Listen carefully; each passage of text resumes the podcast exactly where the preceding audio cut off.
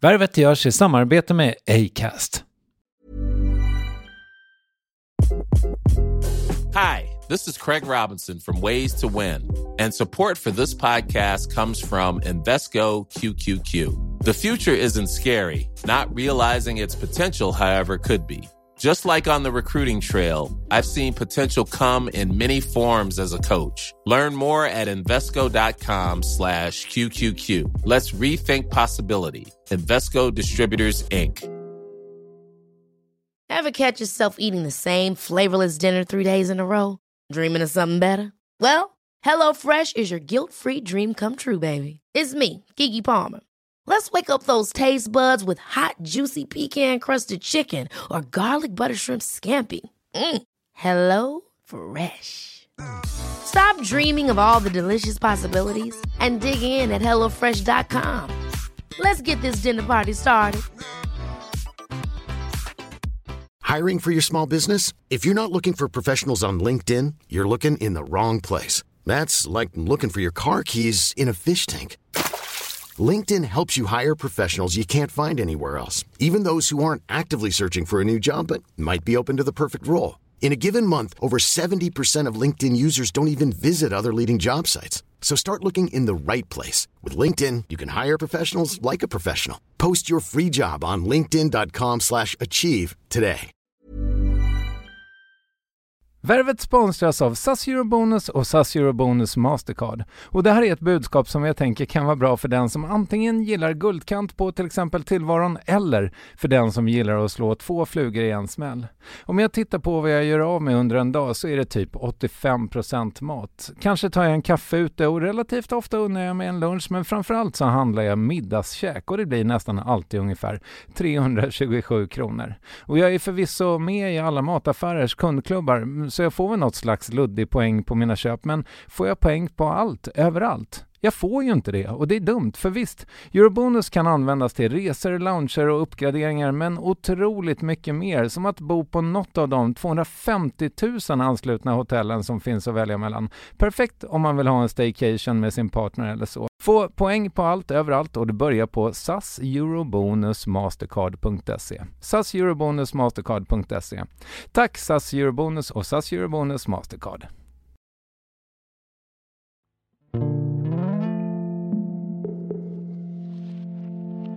Min mamma, hon är den som alltid har så här, kämpat för oss barnen liksom, och tagit hand om oss allihopa och varit så hjälten i vår familj liksom.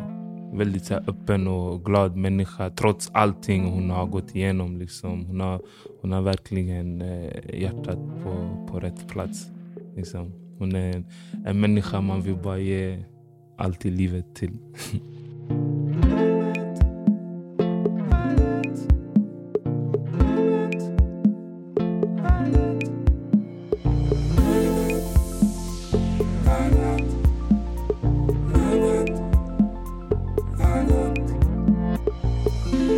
Om en stund ska vi prata om att ha bråttom i livet, eller i alla fall genom ungdomen. Girells första singel Här och nu kom 2015 och han låter oväntat mycket som idag på den, trots att han var blott 15 år när den spelades in. I videon rör han sig genom en höstgul Stockholmsförort, omgiven av vad man förmodar är hans vänner. Och som du ska höra strax har inte heller det förändrats särskilt mycket. När han kliver in i ateljén, något sen men helt klädd i vitt med undantag för en rätt dyr väska, är han aktuell med sitt femte album Moti, en akronym för Man of the Year, samt det som i folkmun kallats Värvet 522. Här är Girell.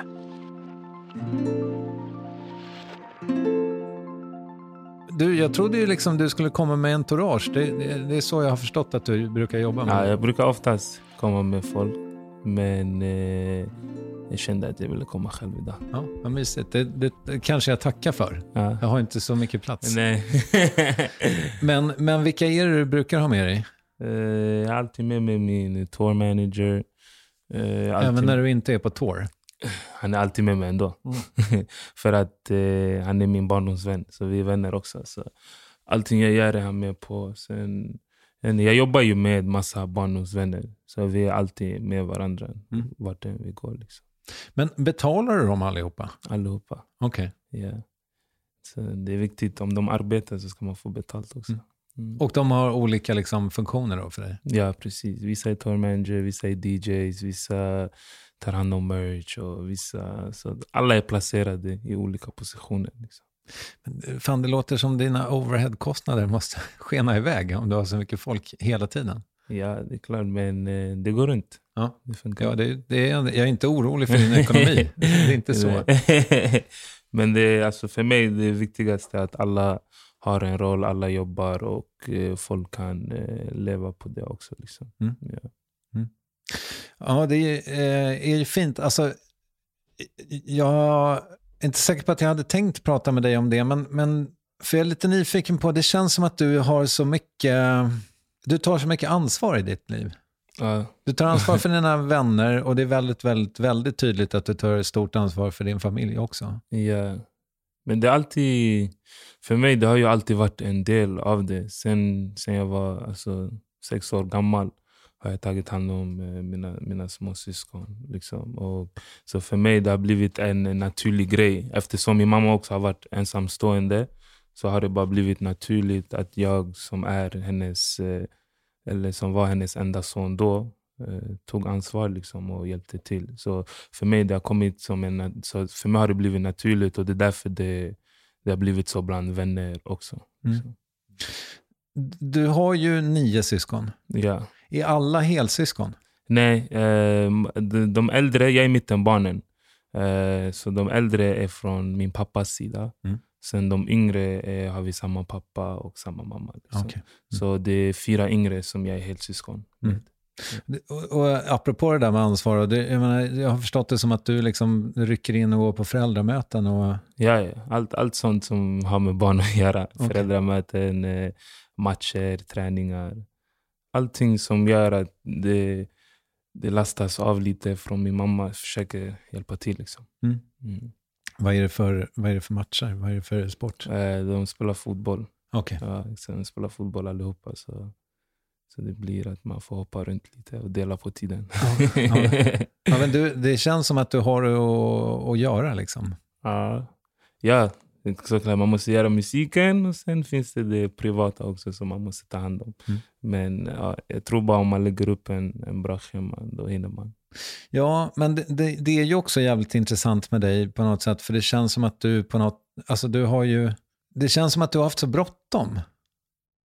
Mm. Man skulle kunna säga det eftersom, alltså jag kom ändå in i den här musikbranschen som 15 år liksom. Och som 15 år för mig, man är ett barn liksom. Det är inte så mycket man fattar eller vad som händer. Så jag tror man kommer in i en bransch med massa vuxna och folk som vill jobba in karriärer och sånt, då tror jag att man helt plötsligt tvingas att växa ganska snabbt och ta tag i grejer tidigt.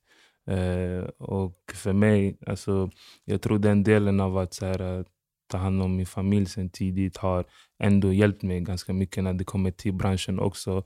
För att det var inte något nytt för mig att ta ansvar och kanske arbeta eller vara på plats. Allt möjligt som man måste göra för att en karriär ska funka. Men ja, det är så mitt liv har sett ut. Mm. Men känner liksom, för att jag menar, om man då breakar som liksom 15-16-åring och det blir helt plötsligt ett jobb. Yeah. Har du hunnit vara barn liksom? Yes, jag tror jag hann vara barn från... Alltså, jag föddes tills jag blev typ 14. Och sen därifrån så blev det arbete. Men grejen också, musiken för mig har aldrig känts som ett jobb. Det har mest varit bara alltså, någonting jag älskar att göra. Så det är väldigt naturligt. Jag tycker inte det är jobbigt på det sättet. Mm. För ibland kan man tycka jobb är jobbigt för att man måste göra vissa grejer. Men för mig det har alltid varit någonting jag älskar att göra. Så det har blivit en del av min barndom att göra musik liksom. Mm. Ja. Vilka aspekter av artistskapet tycker du är mindre roligt? Det här? Nej, alltså jag kan också tycka intervjuer är roligt. Och det är en del av mitt jobb också liksom. Så det är kul typ när man har gjort en platta eller whatever som man ska släppa. Och sen gå ut och prata om det så folk förstår liksom. Jag tror... Jag tror med det jobbiga kan måste vara typ spela in musikvideos typ. Okay. Och så, för det är så här, du ska göra en video på 3 minuter men det kan ta typ 3 dagar och göra klart en video. Typ sånt, det är små grejer här och där, men det roligaste är nog vara i studion och skapa musiken och sen uppträda live. Mm. Men du, om vi bara backar bandet lite då. Jag förstår, det var ju fan inte så länge sedan. Jag har en son som är 13 nu. Hur såg ditt liv ut när du var 13, innan det tog fart? När jag var 13 gick i skolan. Jag var i studion varje dag från 7 till 11 på kvällen. Sen kom hem, sov, gick till skolan, sen tillbaka till studion, hem, tillbaka till studion, skolan. Så det var mycket skola och studio typ. Ja, det är så mitt liv har sett ut som 13-åring. För du förstod liksom att det hade någonting? Jag förstod att jag var duktig på det jag gjorde. För att där på fritidsgården där de hade studion, folk tyckte att jag var duktig och sa till mig att det borde vara en grej jag satsar på. Så jag tog nog deras råd och bara körde hela vägen. Och jag gjorde ingenting annat än att bara göra musik. Mm. Innan dess då får jag förmoda, eller det kanske överlappade, men du har sjungit i kör också? När jag var 11. Okay. När jag var 11, jag och mamma brukade gå till kyrkan och de hade så här körlektioner typ, där det var massa barn som gick. Eftersom när jag var yngre, min mamma, hon ville alltid hålla mig aktiv. Och hon ville att jag skulle göra grejer hela tiden, typ sporta och sånt, så när hon såg kören så tyckte hon att jag skulle gå där. Jag testade och sen det var verkligen en grej jag gillade att göra. Och det var också innan jag ens fann mitt intresse till musiken så starkt. Och för mig det känns som att idag kören har hjälpt mig väldigt mycket i min musik. För jag tar in väldigt mycket sång i musiken. Så jag blandar ihop sång och rap liksom så. Det var en bra move från min mammas sida. Mm. Ja, men det var det som var den naturliga följdfrågan. Om man kan höra det i din musik. Liksom. Ja, det kan man göra. För att jag blandade ihop väldigt mycket sång. Så när man gick i kören man fick lära sig typ olika tekniker om hur man sjunger och sånt. Så det är mycket som har följt med mig idag. Mm. Och det kyrkliga då? Finns det har du någon slags gudstro? Ja, alltså min familj är väldigt troende kristna. Så det har alltid funnits i familjen. Och mamma hon är så extremt troende liksom. Jag är inte extrem så, men jag tror på Gud. Och jag lägger alltid ner mina böner när jag vaknar och när jag sover. Så ja. Mm. Ni är katoliker? Katoliker, ja. Härligt med bikt. Ja, ja vi är katoliker. Ja. När biktade du det senast? Uff. Det var ett tag sedan. Alltså. Okay. Det var helt länge sedan. Ja. Mm. Du, hur tror du att du var liksom, ja, men, i skolan där och när du var så här 14-ish? Mm. Jag vet, alltså grejen för mig, alltså, i skolan jag typ var där men inte där typ. Jag var riktigt sån, jag kom med så här luva över huvudet, bara gick in, gjorde det jag behövde göra och sen typ försvann därifrån. Och på rasterna jag var typ jag var och skrev någonstans i någon hörna eller någonting.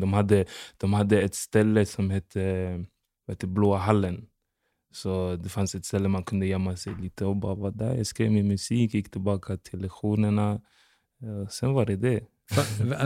Det låter lite som att du satt av skolan liksom. Som man sitter av ett fängelsestraff. Ja, exakt. Det var typ så. För allt jag ville göra var musik. Men så här, min mamma hon har alltid varit så här, skolan är väldigt viktigt och det kommer före allt. Så för mig hade det bara varit att okay, skolan är en grej jag måste göra, det spelar ingen roll vad liksom. Men jag tyckte också skolan var rolig ibland, förutom typ matte. Jag tyckte matte var skitsvårt som liten. Men jag har alltid varit så, jag gillar att lära mig nya saker. Så det var intressant. Alltså jag klarade mig ganska bra i grundskolan. Jag gick ut med bra betyg så det var lugnt. Och det där, jag menar, jag vet att du har fått prata om det förut, men det måste ju vara jävligt speciellt liksom. Du är då 16 när du liksom när du händer som artist. Ja, precis. Samtidigt så ska du då in i gymnasieskolan i 3 år. Ja. Liksom Alltså, hur var det? Alltså, för folk måste ju ha liksom, ja, men där går han. Liksom. Ja, för när jag gick i nian så blev allting stort när det kommer till musiken. Så när jag väl skulle börja gymnasiet första dagen, det var verkligen så här. Jag tror jag kom sist också in till lektionen. Så första lektionen. Typ. Det känner jag igen. Och sen det var bara typ så här att alla visste redan. Så det var mycket blickar på en. Mm. Och på den tiden jag skämdes jättemycket. För man visste ändå att folk kände igen en, men man var inte helt van på det sättet.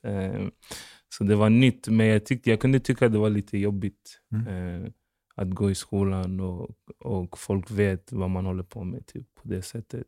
Så jag gick i gymnasiet ett halvår bara.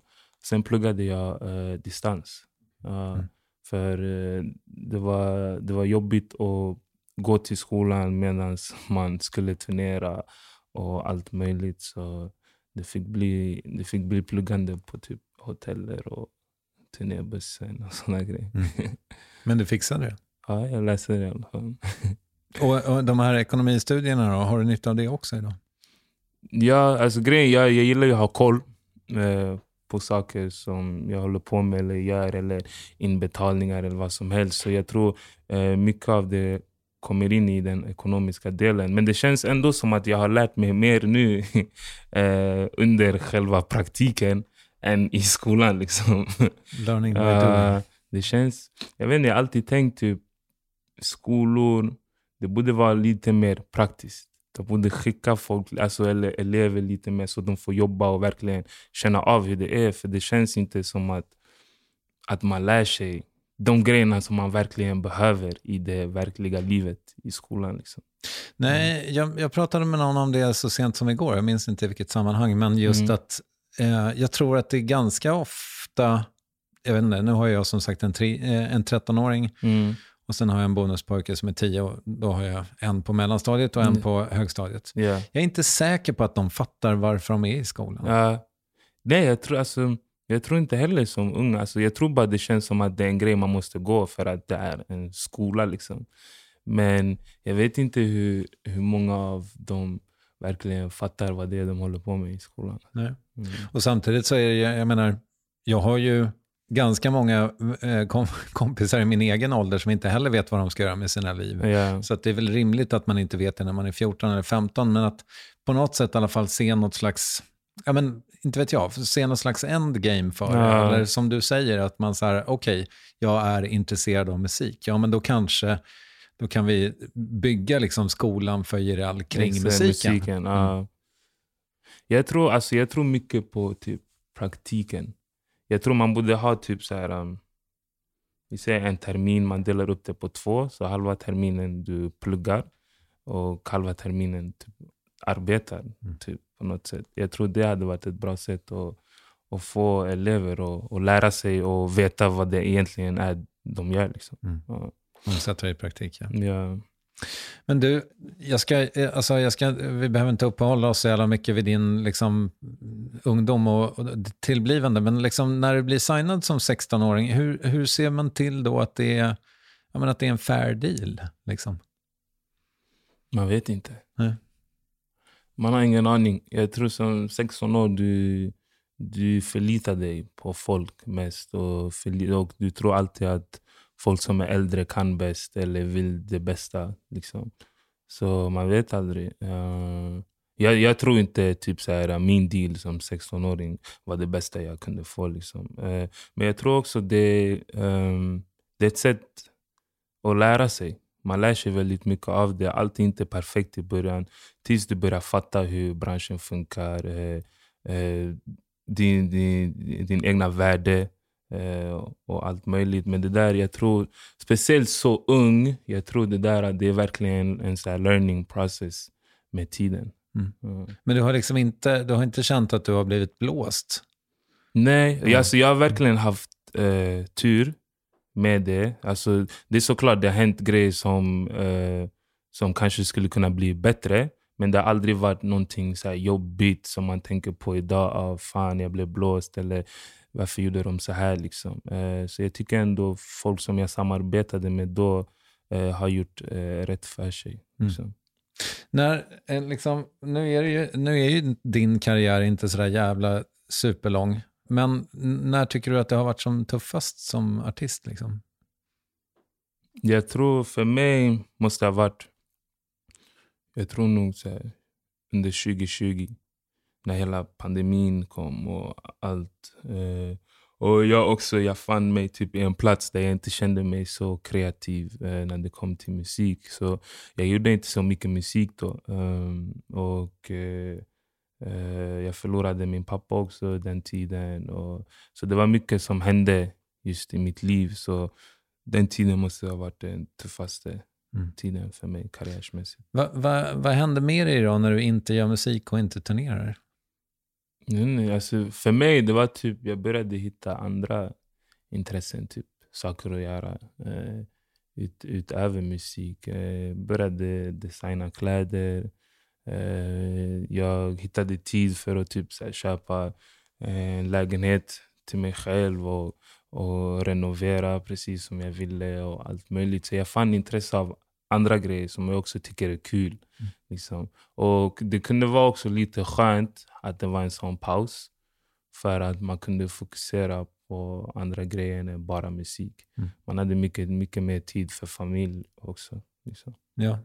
Och sen känns det också, jag menar, fan, det kanske inte är så dumt att stanna upp lite ibland. Det känns ju som att vi pratar om att du har haft så bråttom, eller att det har känts som att du har haft bråttom, men du har ju också haft en extremt hög takt, känns det som, och släppt jävligt mycket musik och giggat mycket. Ja, det är så det har varit. Så när pandemin kom, det var en chock, men det var ändå skönt. Det var verkligen skönt. Jag fann tid till att så här, öppna eget skivbolag också. Som jag precis släppte mitt första album på, liksom, i den. Så det är ändå mycket som är så här, fan vad bra att det var en sån paus. Liksom. Ja. Varför startar man ett eget skivbolag? Varför gjorde du det? För jag kände alltså att musiken jag gör och lägger ner så mycket tid på, jag vill ändå vara den som äger min musik. Liksom. Och jag vill också kunna bygga någonting för att kunna hjälpa andra som har varit i samma situation som mig som liten. Liksom, och ge folk en chans och ge mina vänner arbeten och positioner. Liksom. För jag har typ en plan på att när jag blir gammal, jag vill ha verksamheter som är självgående. Liksom. För jag har en plan typ när jag är vid 35-40 och får barn, jag vill kunna ha tid för mina barn och inte tänka på ett arbete. Så därför nu i min unga ålder vill jag bygga det, så är det klart när jag är i den åldern. Ja, men det är fantastiskt. Så du ska signa andra artister, har du redan gjort det? Nej, jag har inte signat några artister än, men det är många som vi har haft i kontakt och är väldigt intresserade av att jobba med. För jag vill också, jag vill signa artister som även har potential till att kunna breaka utomlands och inte bara i Sverige. Liksom. Så det är folk som vill göra något större av sina karriärer. Ja. Hur har det gått för dig? Jag menar, du har ju pratat lite grann om liksom, internationell karriär så att säga. Yeah. Var ligger vi där? Faktiskt för mig har det varit under de här åren, jag har ju skrivit mycket på engelska och mycket på portugisiska, men det har aldrig känts rätt att släppa än. Så det har varit en process där jag verkligen försökt hitta mig själv i det internationella. För jag har alltid haft en bild om att ska man slå internationellt så går det inte att man låter som en artist från kanske USA eller låter som någon från England. Alltså man måste ha sin egna signatur. Så jag tror det är bara det jag har försökt hitta tills idag, och i år blir det året jag släpper min första internationella låt. Så nu har vi verkligen hittat vad vi vill göra på den internationella scenen. Ja, vad roligt. Yeah. Hur mycket, alltså blir det någon slags EP? Alltså det blir antingen EP eller så blir det ett album. Men vi kommer börja med singlar först. Okej. Okay. Yeah. På engelska? På engelska och portugisiska. Ah, sen finns det faktiskt låtar också där jag kommer blanda in lite svenska. Mm. För att det känns ändå som att det är en del av mig. Att göra musik på svenska. Och jag tror också folk utomlands som lyssnar på musiken och får höra ett nytt språk. Det blir nytt och fräscht för dem. Liksom. Mm. Jo, men Cherry var ju här för inte så länge sedan. Hon har väl varit i lite samma sits, känns det som. Yeah. Hon har haft liksom, ja, men hon har inte hittat det där fingerspetskänslan som hon... Fingerspetskänslan? Fingertopp. Tack. Som hon tycker att hon kan ha på svenska. Liksom. Och det låter som att ni är lite samma... Ja, exakt. För jag tror verkligen, alltså, för att det ska funka utomlands, man måste vara egen. Du måste ha någonting eget som folk gillar och de bara kan få det från dig. Liksom. Mm. Och det är så jag tror de flesta stora artisterna har.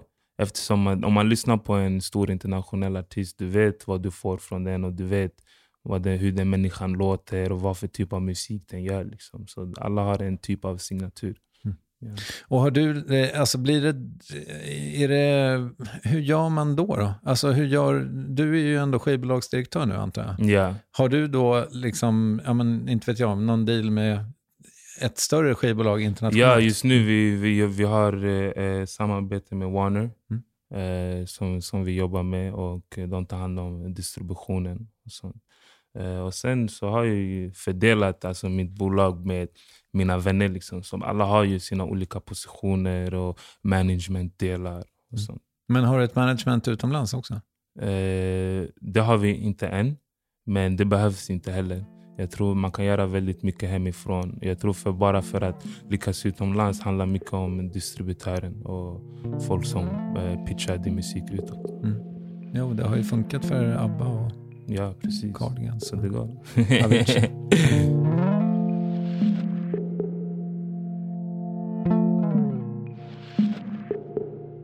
Om man är då en syskonskara om 10 pers. När jag har hört andra intervjuer med dig låter det lite grann som att din roll har varit typ FN. Någon slags diplomat. Alltså, jag tror det är någon grej med att vara typ mittenbarn. Man får höra allt och alla problem kommer till en. Och av det, om man ska lösa någonting så är det alltid mig man vänder till. Jag tror bara det har blivit så automatiskt, liksom. För att folk ser att jag tar ansvaret. Typ. Tycker du om den rollen? För det mesta, ja. Men ibland det kan också vara mycket. Eftersom vi är så många. Och ta in allt ibland. Det kan vara stressigt. Men annars, ja, jag njuter faktiskt av den rollen. Alltså, jag antar, du är ju vuxen. Och de andra syskonen då som är äldre än du är bevisligen också det. Men ses ni alla 10 någon gång? Ja, vi har typ så här familjefester och familjemiddagar. Då alla träffas, liksom. Och då blir det stökigt. Det blir många barn och många syskonbarn och allt möjligt. Alltså, jag har ju någon dröm om att jag ska bli... Det kommer inte gå, tror jag. För jag har... Det går alldeles för långsamt för mig att göra barn. Eftersom jag bara har fått ur mig ett hittills. Men jag hade ju någon målbild om när jag är så här 60 typ. Då ska jag ha, liksom, så man kan spela 7-manna fotboll. Men ni kan ju spela 11-manna ifall morsan står i mål. Ja, vi kan spela 11-manna. Men jag har också faktiskt själv en dröm om att ha flera barn. Liksom. Sen är det upp till... den frugan man är med. Men om jag hade önskat, ha flera barn. Ska det blir 10 även för dig? Nej, kanske inte 10-11, men 4-5. Men det var bra. Berätta om din mamma. Min mamma, hon är min inspiration. Hon är den som alltid har så här, kämpat för oss barnen, liksom, och tagit hand om oss allihopa och varit så hjälten i vår familj, liksom. En ook, det är så sjukt också för hon är sån väldigt så här, öppen och glad människa trots allting hon har gått igenom. Liksom. Hon har verkligen hjärtat på rätt plats. Liksom. Hon är en människa man vill bara ge allt i livet till. Mm. Ja. Hur är hon som person då? För att hon är glada? Hon är väldigt bestämd. Väldigt strikt när det gäller vissa grejer. Och, sköta skolan? Ja, sköta skolan och sånt. Så hon är så här målmedveten. Och hon är också mycket av en skojare. Liksom. Hon har sina tider, hon driver väldigt mycket. Hon gillar skoja. Det är väldigt blandade känslor. Mm. Ja. Jag kan tänka mig att om man är en av 5 syskon då, som ni var, antar jag, som liksom bodde. Yeah. Blir inte liksom, eller jag vet inte, jag har ju aldrig haft det så, men yeah. Alltså, fightas man om liksom morsans uppmärksamhet? Nej, alltså det har aldrig varit så för oss.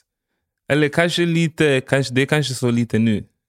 För att mina småsyskon har blivit äldre. Jag har en lilla syster som är 15 år. Och hon fattar ju nu typ så här. Mamma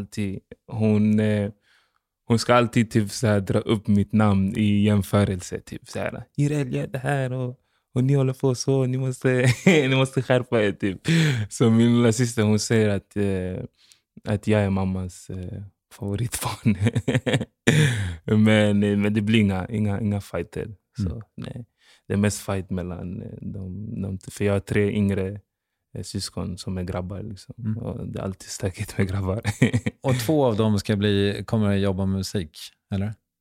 Det är faktiskt en som är superintresserad av musik. Och det är min yngsta lillebror. Han är 8 år gammal. Så man märker tidigt så här, hur han känner när musik spelas eller när mina låtar kommer. Han kan alla texter och han vill alltid hålla på och spela piano och trummor och allt liksom. Så man märker tidigt när någon är intresserad av musik. Har du haft med honom på scen någon gång? Ja, jag har haft med honom på scen. Han har varit följt med och repat och varit med i studion och spelat in lite musik och så. Mm. Ja. Fan vad kul. Ja, jag tycker det är jätteroligt. Det är nog det bästa han vet. Mm.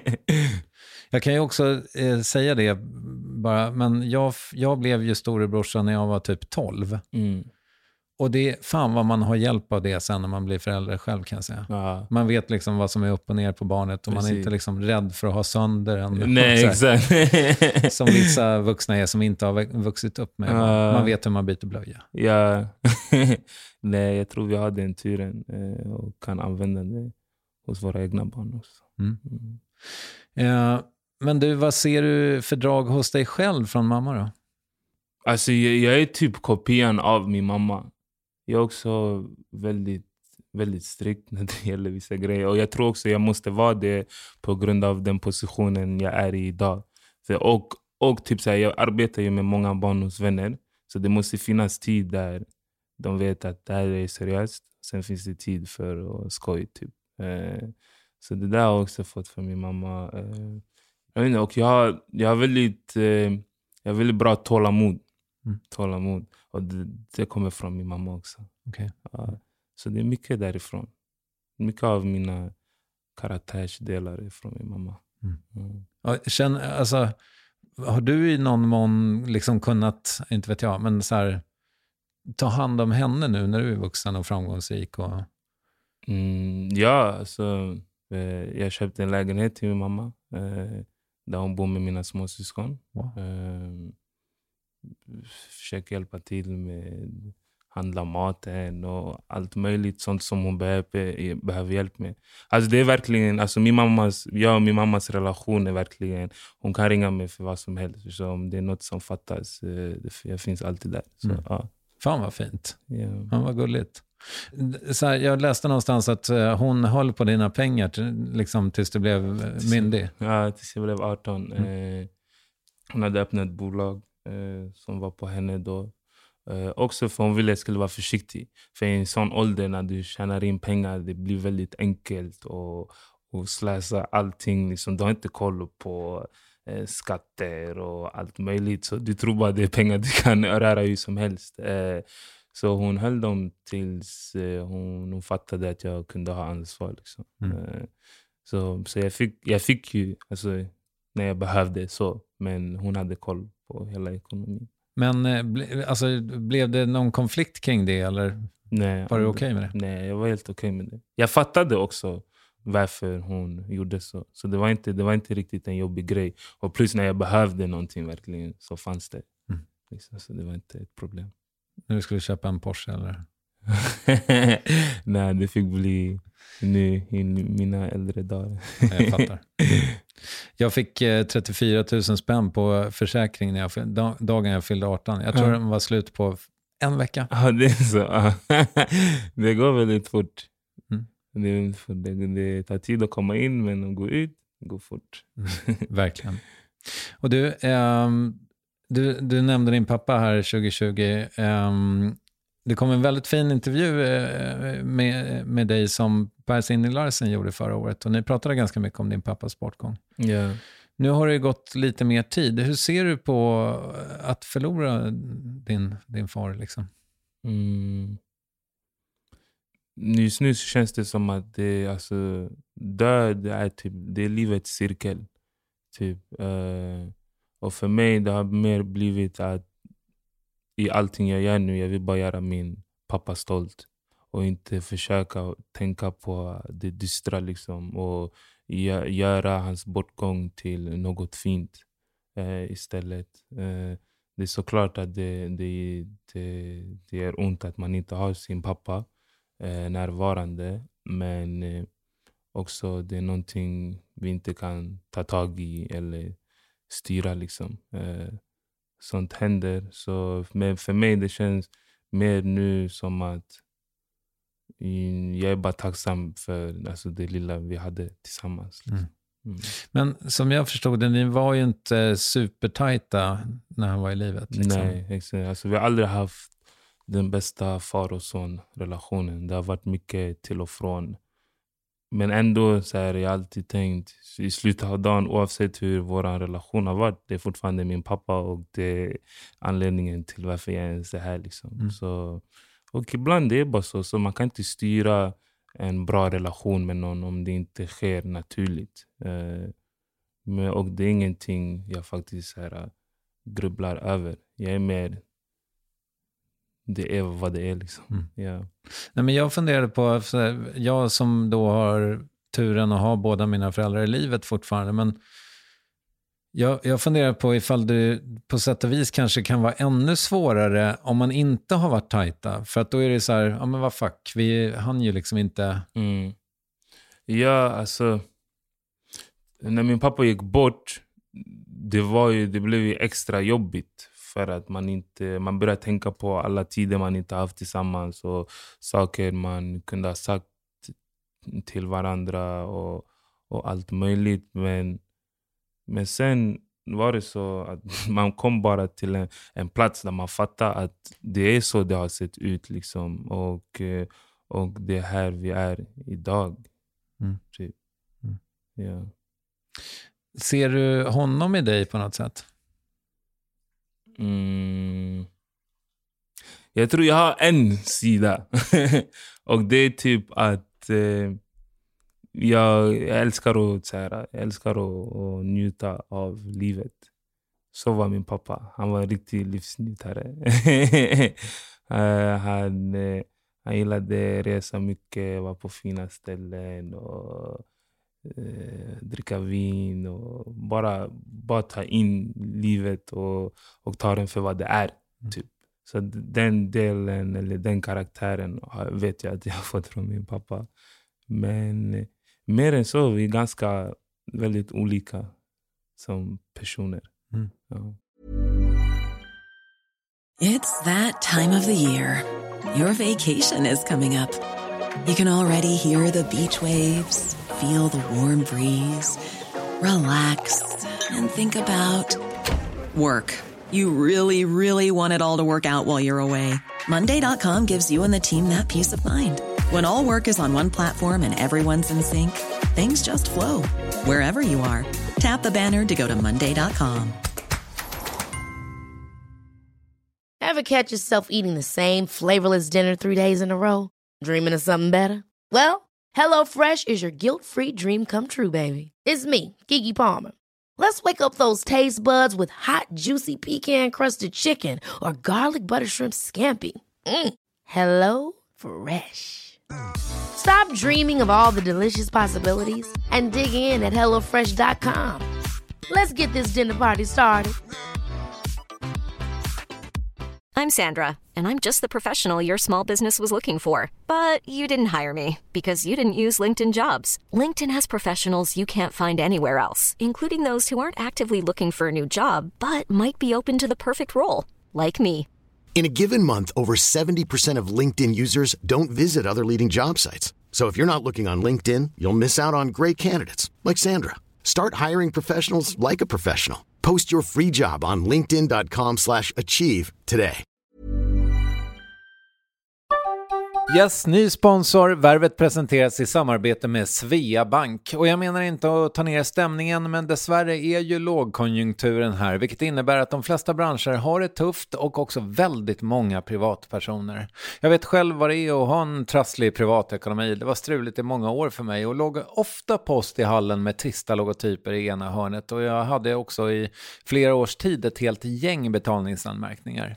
Och tyvärr är det nog många som har det svårt att få ihop till räkningarna just nu, som har hamnat i ekonomiskt trubbel. Och det är här Sveabank kan kliva in med något som kallas skuldfinansiering. Där löser de skulder hos inkasso och till Kronofogden, och till och med om Kronofogden vill sälja ditt boende har Sveabank möjlighet att hjälpa till.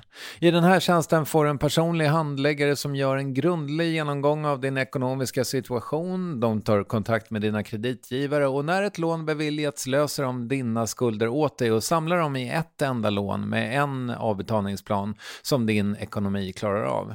För om du har hamnat i klister, du är inte ensam, och kanske kan det här hjälpa dig. På svea.com/skuldfinans kan du läsa mer. Tack Sveabank!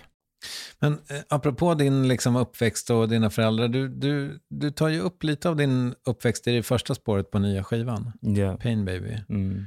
Vill du berätta om den låten?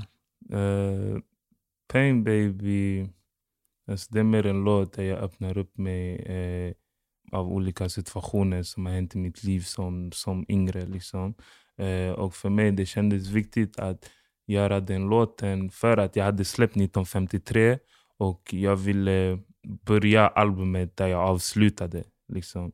För att det kändes inte som att jag var helt klar i min berättelse när jag släppte 1953. Som i mycket handlar om din far kan man väl säga. Ja, precis. Som mycket handlar om min far. Och jag tror den låten är den som håller mig närmast i det här albumet. Och det är nog det djupaste låten i albumet. Mm. Alltså.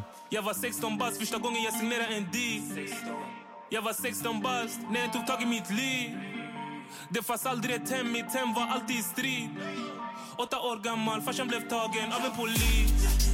Mamma misshandlad, har ingen aning vart jag ska ta mig till. Socialen ville gärna hjälpa till. Hur är det att hjälpa när man tar ett barn bort från sin familj? Och där skriver du ju om när du blev tagen hemifrån som 8-åring. Om jag har tolkat dig rätt. Ja, precis. Vi hade mycket... Det var mycket socialen som var inblandade. Typ så här, om det var mycket tjafs hemma och väldigt högt. Någon granne kunde ringa och sen kom SOS och de var oroliga och sånt. Sen det fanns en tid då jag och min mamma bodde borta en lång tid eller en period. Och de ville ta mig till SOS och jag hatade det. Alltså jag hatade det, därför jag är verkligen, så här, verkligen emot att man tar folks barn på det sättet. Speciellt från en förälder som verkligen kämpar för att ta hand om sitt barn. Liksom. Så det var massa sådana situationer vi var med om som yngre. Det var också för att min pappa och mamma hade en väldigt jobbig relation också. Liksom. Och... Som kunde påverka barnen liksom. Mm. Yeah. Ja, folk får lyssna på den och göra sin egen bild antar jag. Yeah. Och jag tror också det är många som kan relatera till det. För vad jag vet är många av folk jag känner som har haft liknande situationer som yngre, där det har varit stökigt hemma och socialen har blandat sig in och sånt liksom. Så ja. Kan man säga att du liksom i ditt textskrivande, alltså blir du mer och mer personlig? Ja. Mm. Det tror jag verkligen. Alltså jag kan märka från projekt till projekt så här, hur mer personlig jag blir. Och jag tror också det är en grej när man blir äldre, att man vill säga saker som är viktigt. Man vill säga saker som folk tar till sig av, som folk kan relatera. Och jag märkte det väldigt mycket när jag släppte 1953, att det verkligen var ett album som folk kunde ta med sig. Och när man träffade folk, det var det enda de pratade om. Så här, hur mycket de kände igen sig i musiken och att det har hjälpt dem. Liksom. Och jag tror också som artist, det är ett bra sätt att utvecklas. Det är ett bra sätt att få sin musik och leva, liksom, och vara levande. För när man var yngre, man skrev bara om nästan vad som helst och allt som bara lät typ bra och coolt typ. Men sen kommer man kommer nog över det senare. Mm. Ja. Tänker du på langaluren och så? Ja, typ. Ja, mina första låtar, det var verkligen alltså, bara en vibe liksom. Mm. Ja. Jag vet att du skäms över den. För att vara taskig. Den där låten, det är så många som typ så här, mina vänner, de vet ju att jag alltså ogillar verkligen den låten. Så de typ sätter på den för att jävla och sådana grejer. Men du, för en dum fråga kanske. Men det är något spår, jag borde ha skrivit upp vilket. Men är det lite franska i din musik också? Franska? Ja. Eller är det bara det att portugisiskan ligger så nära franska? Nej, jag tror bara att det är portugisiskan som ligger nära. Men jag har släppt en låt med en artist som heter Miggy. Och han kör på franska på den låten. Som kanske har hört det därifrån, jag vet jag inte. Fattar. Men, nej. Och liksom, för du, var portugisiska det första språket du lärde dig? Ja, okay. Portugisiska var det första språket. Vi flyttade hit när jag var 3 år. 3 år gammal. Men min pappa bodde här sedan långt innan. Liksom. Han är typ uppvuxen här. Så ja, portugisiska var första språket. Och sen kom svenskan. Mm. Ställer det till dig på något sätt för dig att du var tvåspråkig när du växte upp? Nej, faktiskt inte. Nej, jag och min stora syster är de enda som pratar portugisiska. Ah, okay. Mina småsyskon, de förstår bara. Men de kan inte prata. Och jag är väldigt tacksam att det har varit massa språk som man har fått lära sig som ung. Liksom. För det har blivit enkelt för mig nu också att lära mig språk och ta in. Mm. Så, ja. Och du känner i liksom, det finns inte aspekter av respektive språk som du kan vara tydligare kring kärlek på liksom, eller vad det nu kan vara? Jag tror mina tydligaste sätt att beskriva saker är nog på svenska. Det känns mer naturligt än på portugisiska liksom. Men annars utöver det, det är inte så olikt liksom. Drömmer du på olika språk? Jag tror jag gör det alltså. Jag tror faktiskt jag gör det. Jag tror jag kan drömma på portugisiska eller på engelska eller på svenska. Men det är ju mäktigt. Vem är Bianca, Fanny, Miriam? Vem är Sabrina, Molly, Ida? Vem är hon där som är på din Insta? Vem är hon där som är vid din sida? Vem är Alicia, Sara, Bia? Vem är Chanel från Costa Rica? Yeah. Jag vill ha dig, sluta tvivla. På mig kan du lita. Ja, nu hoppar jag verkligen i frågan här, sorry. Men jag är nyfiken på låten Vem är Bianca? Jag tror det är jättemånga som är nyfikna. Ja, men berätta lite. Vem är Bianca? Det är en låt som jag beskriver en kärlekssituation där man har en partner som inte litar på en. Liksom. Och som ställer frågor om massa människor som man kanske tror att man har träffat eller håller på med. Liksom. Alltså, så den låten är inte någonting mer än en beskrivning av en kärleksrelation. Liksom. Och att jag har ett liv som inte verkar passa många liksom, och många inte förstår. För också jag tror att ha en relation och vara mitt i en karriär där alla vet vem man är och folk drar i en. Det är väldigt tufft för en partner som inte förstår det livet. Liksom. Mm. Ja. Och som sitter hemma och scrollar Instagram och ser vad du är taggad i för bilder. Och bara ha koll på allting och det blir svårt. Det var väldigt skönt att du redde ut det här för mig. För jag nu inser att du beskriver hennes perspektiv. Ja, i texten. Ja. För jag trodde att det var ditt och så bara, men vänta nu, vad fan är hon lesbisk? Hans tjej.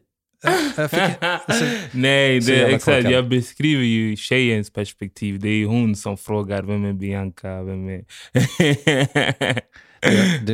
Jag är inte din smartaste lyssnare. Nej, så det är inte från mitt perspektiv. Nej, jag fattar. Vill du berätta om Efter allting? En breakup-låt. Alltså under 2020 så hamnade jag också i ett förhållande. Liksom. Det har jag läst om i skvallerpressen. Som verkligen var överallt. Och jag är verkligen en sån människa som... Jag gillar att ha mitt privata liv också. Men just i den relationen, det var verkligen att det var mycket öppet. Och det var någonting som verkligen inte passade mig liksom. Och det var också en stor del till varför den relationen inte funkade. Så det är det jag beskriver i Efter allting. Fin låt. Tack. De är vänner som är där när det blomstrar. Dina vänner, de är vänner som är där när ni skålar. När det vänder, då de vänder. Ingen läser, inga tänder. Och du undrar vad som händer. Folk försvinner när det... Alltså, när du gick in och gjorde Moti, liksom, hade du... Eller kan du inte beskriva hur du tar dig an att skriva en ny skiva eller att göra en ny skiva? Har du en tanke om vilken värld du ska vara i redan innan du börjar? Nej, alltså för mig det är alltid jag går in och skapar först musiken bara. Ha kul med musiken, skapa musik där jag använder olika ämnen som jag pratar om liksom. Och sen när man har några låtar som man har gjort så börjar man se alltså, liknelser i olika låtar liksom, och låtar som passar ihop soundmässigt och textmässigt. Så nu under när jag gjorde Moti-albumet jag var och reste väldigt mycket så jag var utomlands och gjorde hela plattan. Så för mig det var mer bara en vibe och sen började jag hitta olika keys som bara passade in med varandra. Och det är så jag oftast gör. Förutom typ 1953. Då visste jag typ direkt vad jag behövde säga och hur albumet skulle vara. Liksom. Mm.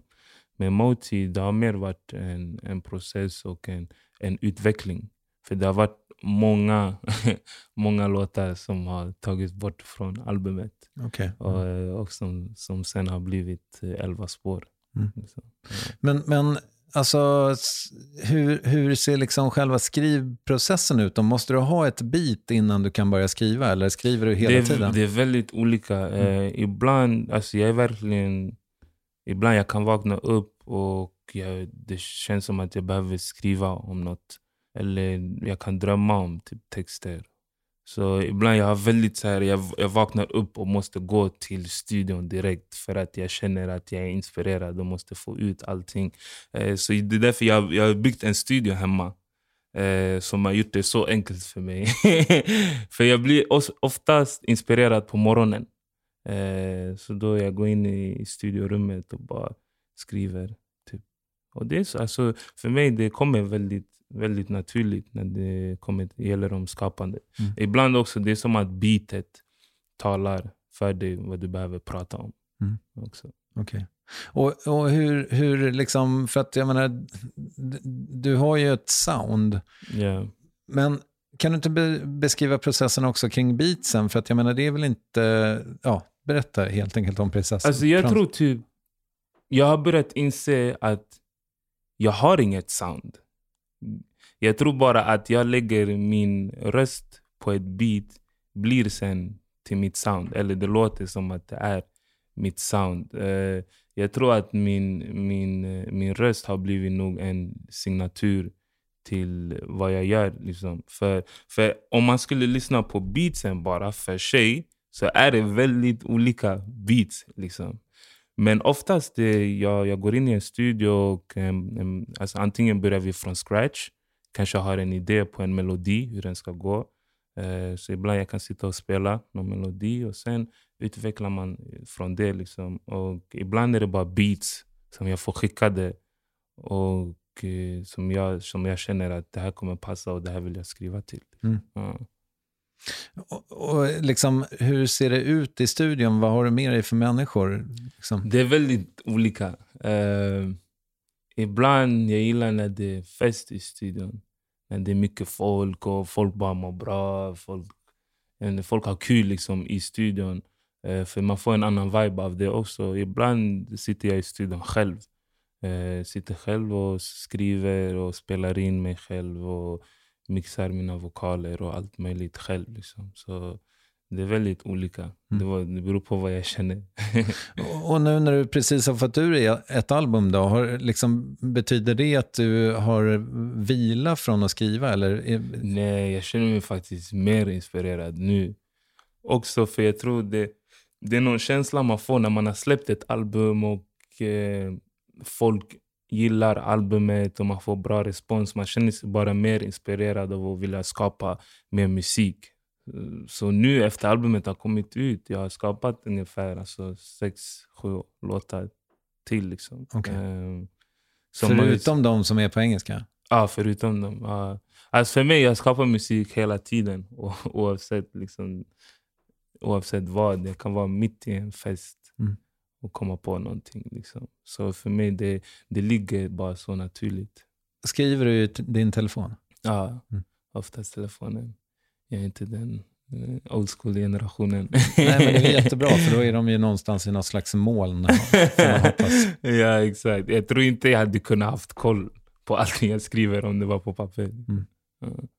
Och liksom, när du då i de fallen där det kommer beats till dig, liksom, vad kan du se något mönster i vad du går igång på? Liksom? Jag går igång på oftast melodier. Varför melodier beatet har liksom. Och sen det är verkligen jätteolika från beats till beats. Hur trummorna slår och vilken takt det är och sånt liksom. Så... Jag tror bara om när det är rätt beat så känner man att det är ett rätt beat. Liksom. Mm. Oh. Det har blivit mycket så här latino-gitarrer i din värld. Till det här albumet har det varit mycket gitarr. Mm. Men det är också för att jag vill att albumet ska kännas fräscht och somrigt typ.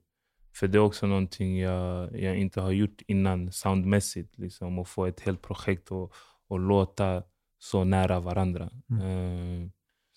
Grejen också när man släpper musik, typ som när jag släppte Mano och den gick bra, då tror alla producenter helt plötsligt att alla låtar man ska göra framöver det ska låta som Mano typ. Så man har fått massa beats som typ så här låter likadant. Men för mig är det inte det jag vill ha. Nu jag släppt Mano, nu vill jag vidare till vad nästa sound är liksom. Så ibland folk kan fastna vid det. Mm.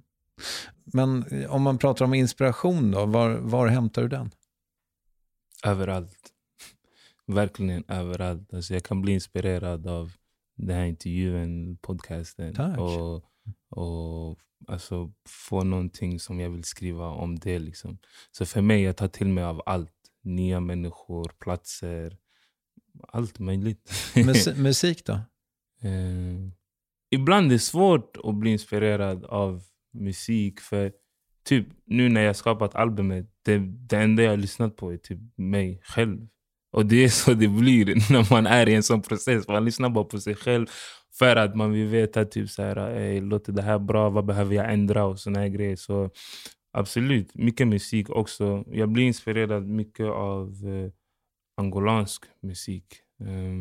För jag tycker att de har ett sound som inte finns någon annanstans. Och jag tror verkligen det är en sound som kan växa. Och det är så mycket olika. Det finns en sound som heter kizomba. Och det är lite mer dans. Sen finns det ett sound som heter kuduro. Och det är lite mer en så här snabb disco-tempo typ. Så mycket av det inspireras jag av. Och sen inspireras av alltså allt möjligt. Men hur är det då när du har gjort en bounce på en tidig låt liksom? Alltså tidigt, kommer det först en tid av hybris när du tänker så här, fan, det här är den bästa låt som någonsin har gjorts? Och sen kommer det en period när du bara börjar tvivla och vilja skruva sönder allting? För mig, jag försöker alltid överträffa mig själv. Jag försöker alltid göra den bästa alltså musiken för mig själv. Så det är inte ofta jag tänker på att det här är den bästa låten i världen. Typ. Jag tänker oftast att det här är en bättre låt än den låten jag gjorde igår. Typ. Så alltså, processen oftast när jag får en bounce, jag lyssnar väldigt ofta på låten. Sen har jag få människor som jag går till för att få feedback utifrån också. Jag försöker inte gå till så många människor, för annars blir det för mycket blandade åsikter liksom. Så jag har mina go-tos. Vilka är det då? Det är en vän till mig som heter Ibbe. Han är också min DJ. Och sen det är min manager Batin. Så det är de två. Okay. Och sen också, jag tror det handlar också om tid. Vi säger det kan gå en vecka och låten är inte alls så som det kändes innan. Då vet jag också att den inte är hållbar liksom. Sen finns det låtar det kan gå månader och du känner fortfarande samma kärlek till låten som du hade när du precis bounceade den och fick den liksom. Då vet du att det är bra. Ja, då vet man. För också för mig det handlar om att typ, så här, göra musik som är hållbart, som lever längre. Än att bara göra musik som är hits för stunden. Och sen dör det ut liksom. Ja. Du gjorde en Kanye också och slängde ett helt album för inte så länge sedan. Vad var det för fel? Det kändes inte rätt. Okay. Tänk på att du gör ett jobb och det känns inte som att du har gjort det jobbet helt perfekt så som du vill ha det. Typ. Och sen var det ju att jag var inne i hela familjens sorg och min pappa gick bort, så det kändes bara inte rätt att komma med det albumet, så istället blev det 1953. Men fanns det delar av det som du ändå kunde behålla eller? Nej. Jag har skrotat det hela. Det ligger bara där. Fan vad, ja, det är mycket jobb ju, tänker jag. Ja, det är det, absolut. Men det kan vara mycket jobb, men det behöver inte betyda att det är bra jobb liksom. Nej. Ja, men ja, jag frågar en följdfråga kanske på det här med inspiration, men vilka artister har varit viktigast för dig?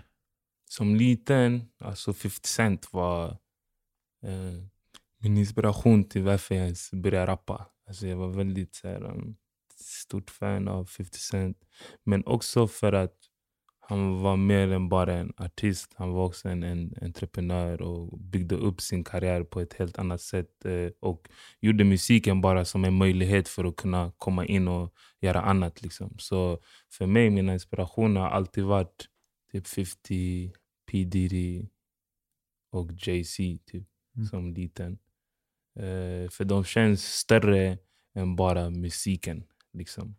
Det var 50 som cashade på något mineralvatten, va? Ja, precis. Jag har en mineralvattenidé om du vill lyssna sen. Absolut. Jag skulle nog säga att de var mina största inspirationer som liten. Än idag.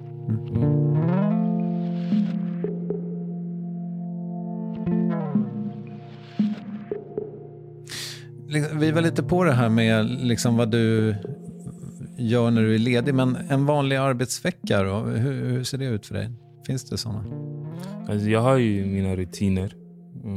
Om jag inte är ute och reser, då har jag inga rutiner alls. Men när jag är hemma, alltså en dag, jag vaknar vid 7:30. Sen jag är på gymmet, så jag äter frukost, jag är på gymmet 9. Sen efter det kommer hem, jobbar lite administrativt. Hur länge är du på gymmet? 1,5 max. Okay. 1,5 timme max. Är det bara styrketräning? Nej, det är väldigt blandat. Det är väldigt, alltså det är kroppsövningar som är blandade med cardio och styrka liksom. Mm.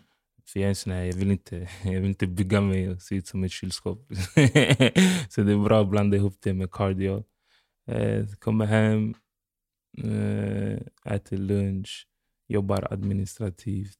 Och sen vid 1 ungefär drar jag till studion. Och bara skapar musik fram till kanske 8, 9. Sen hemma igen, sen fortsätter det. Okej. Okay. Du går inte ut mycket eller? Alltså, jag är mest när jag gillar att gå ut om det ska firas. Inte bara gå ut för att man vill ut liksom, eller för att det är fredag eller lördag. Liksom. Mm. Så jag går oftast ut när det är dags att fira någonting. Nu senaste tiden har det varit mycket, men det är för att det känns som en tid där alla fyller år och alla har events och någon är här liksom. Så. Ja, det är, proppen har verkligen gått ur efter pandemin kan man säga. Ja, precis. Men i din musik är det ju, den handlar ju till viss del om pengar ändå. Ja, för mig som liten, jag hade inte så mycket. Så det har kommit bara naturligt att man pratar om det i musiken och vad man har lyckats återkomma nu liksom, och vilken plats man är och vad man kan göra för folk och för sig själv. Mm. Ja. Köpa allt på Dior-butiken som du vill. Precis. Ja. Eller en dyrklocka. Ja. Men har du en hög burn rate? Nej, faktiskt inte. Alltså, för jag också så här, det är det som är den sjuka typ, när man har gjort någonting som, och folk gillar och man har blivit känd eller vad man ska kalla det. Det är mycket gratis som man får. Alltså typ så här brands som klickar grejer och vill att du ska ha på dig och allt möjligt. Så man slösar inte så mycket på det sättet. Men på Dior-butiken gav de ju inte dig den där väskan. Nej, den här köpte jag faktiskt. Men jag är inte så bra på att slösa. Ja. Det är jag inte. Det verkar, det skulle inte mamma gilla va? Nej, det hade hon verkligen inte. Och jag tror också för mig det är viktigt att ha koll på sin ekonomi. För att man vet aldrig liksom, vad som helst kan hända idag. Och jag kanske inte kan göra musik längre. Eller saker går inte lika bra som man vill. Så det är viktigt att veta att man är stabil ekonomiskt. Så. Pensionssparare? Ja, absolut. Det är klart det gör. Ja. Men du, jag är ganska upptagen eller intresserad av egentligen hur folk ser på sin energi. Liksom. Det låter ju som att du vaknar med mycket energi. Du går liksom till gymmet och... Ja, alltså, jag tror det viktigaste är att sova. Alltså. Mm. Jag tror folk sover för lite. Det är därför energin finns inte. Det har jag märkt också när jag sover och lägger mig tidigt. Man vaknar upp som en helt annan människa. Liksom. Så det är därför jag tror att jag har den energin på morgonen. Folk blir alltid chockade typ så här, hur jag vaknar på morgonen och bara startar, sätter på musik, ger frukost och sen går in och liksom. Mm. Så, ja. Men du, liksom, jag menar, i ditt då, antar jag understundom jävligt höga tempo liksom, när du är på turné eller sådär. Alltså, händer det att energin tar slut? Ja, alltså jag tror efter en så här lång tag av att ha varit och spelat och bara så här, sovit i hotell och i en bil så här, på väg någonstans. Till slut tar det. Men för mig det tar väldigt lång tid innan jag känner typ så här, uff, nu har det tagit på mig helt. Och jag tror också maten är jätteviktig. Jag minns min första turné. Och alltså, så förstörd jag var i slutet. Jag fick någon typ så här magkramp i slutet. Och alltså, det gjorde så ont. Jag var så här fosterställning, du vet så här. Men det var också för att det var... Man sov sent, man åt skräpmat och du vet, allting var så nytt. Så man måste ju lära sig hela den rutinen och det förstörde mig helt. Sen dess jag har verkligen varit såhär, jag behöver ordentligt mat, jag behöver kunna träna när jag är på turné och jag behöver få tid att sova. Mm. Så nu håller det. Liksom. Mm. Mm. Och du festar inte när du är på turné? Nej. Mm. För då hela mitt liv kommer vara en fest bara. Nej, det är inte så nice. Det blir jobbigt. Mm. Fan, du verkar så jävla mogen. Är du inte omogen med någonting? Jag vet inte. Jag tror bara jag gillar att skoja med folk. Det där är min omogna sida.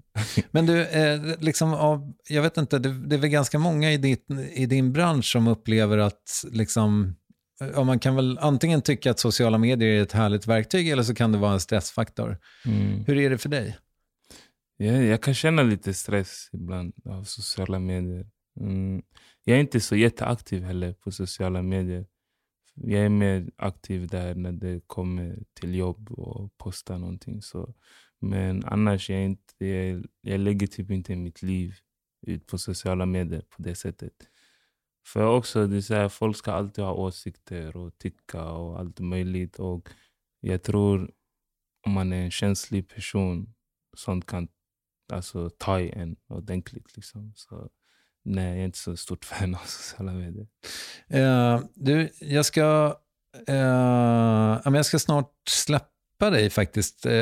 Men det verkar ändå som att du jobbar med mål eller drömmar liksom, om framtiden. Vad du vill uppnå. Kan du berätta någonting om det? Nu såklart jag vill expandera ut min musik. Den ska ut i världen. Ja, den ska ut till alla.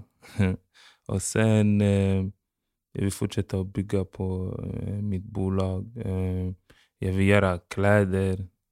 Jag vill öppna restauranger. Så jag har massa drömmar om sånt. Jag vill till mig så här. Vad blir det för restaurang? Jag hade velat göra en det känns som att det finns mycket typ så här, italiensk och europeiska restauranger. Men inte mycket av den afrikanska kulturen typ. Som jag verkligen tror många hade velat testa och skulle gilla. Liksom. Så om det hade varit någonting hade öppnat så hade det varit åt det hållet. Hitta massa afrikanska rätter som ändå skulle passa folket här. Liksom. Mm. Spännande. Yeah. Och mer då? Jag avbröt dig. Mer... det är bara massa grejer som kommer komma liksom. Mm. Ja. Hur har liksom, du har ju en kontaktannons på nya albumet. Jag vet inte om du vet vad jag menar. Nej, men det är som ett öppet brev till Greta att du vill dejta henne. Vet jag så. Hur går det med det? Nej, det var inte det jag menade. Jag vill inte dejta Greta. Okay. Det är inte på det sättet. Men mer ha en relation. För jag tycker ändå det är intressant det hon gör och jag skulle vilja fördjupa mig i det och jag tror det enda sättet är att verkligen träffa henne och prata. Okej. Men hon måste röka weed? Det måste hon inte. Greta kommer vara stolt när hon hör min vers.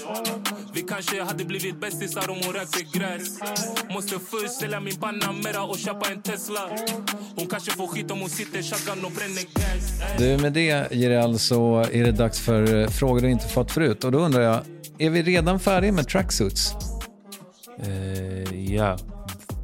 Faktiskt, de kommer om typ, jag tror 2 veckor. Aha, dina egna? Ja. Wow.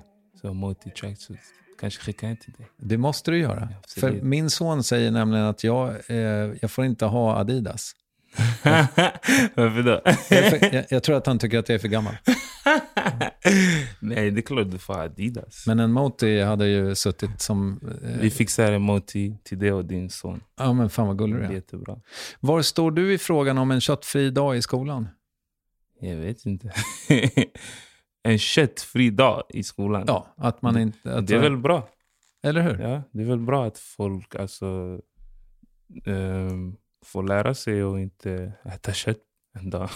Ja. Ja, jag fick kritik när Edvard Blom var här för att jag inte sa ifrån. Så nu kan jag då göra lite reklam för att jag, okay. Det kan vara en bra idé. Jag håller med dig. Du, vilket är ditt största problem med ketchup? Med ketchup? Ja. Yeah.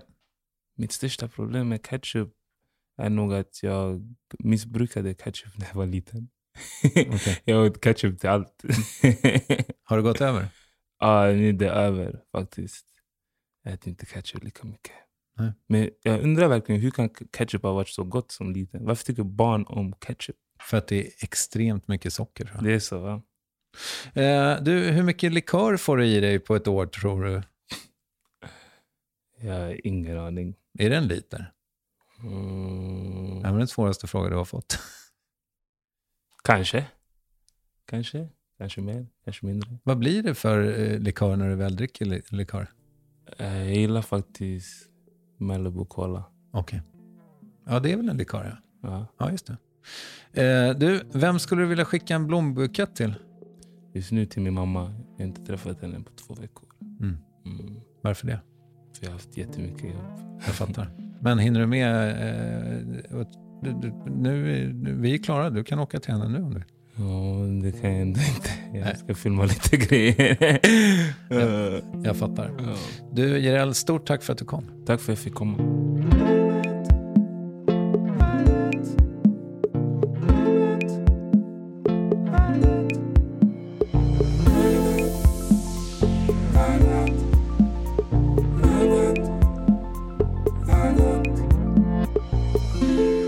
Girells 5:e skiva Moti är alltså ute nu, som det brukar heta, och jag misstänker heavy rotation i Sverige i sommar. Med det stänger vi butiken för idag, och med vi menar jag förstås producenten Ninni Westin, plattformen Acast samt lilla jag, Kristoffer Triumf. Och tror det eller ej, men det finns goda chanser att vi hörs redan om en vecka eller när du vill. Tack för idag.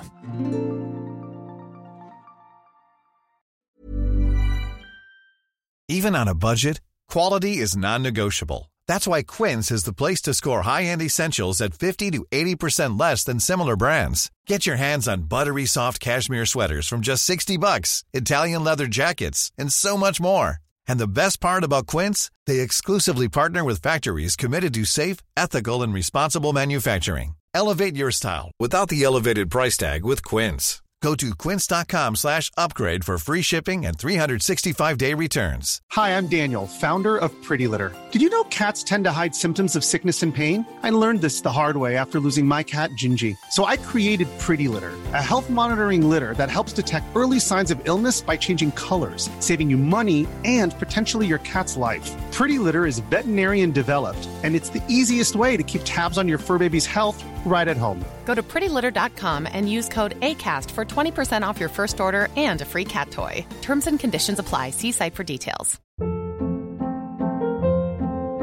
Hold up. What was that? Boring. No flavor. That was as bad as those leftovers you ate all week. Keke Palmer here. And it's time to say hello to something fresh and guilt-free. HelloFresh. Jazz up dinner with pecan-crusted chicken or garlic butter shrimp scampi. Now that's music to my mouth. HelloFresh. Let's get this dinner party started. Discover all the delicious possibilities at HelloFresh.com.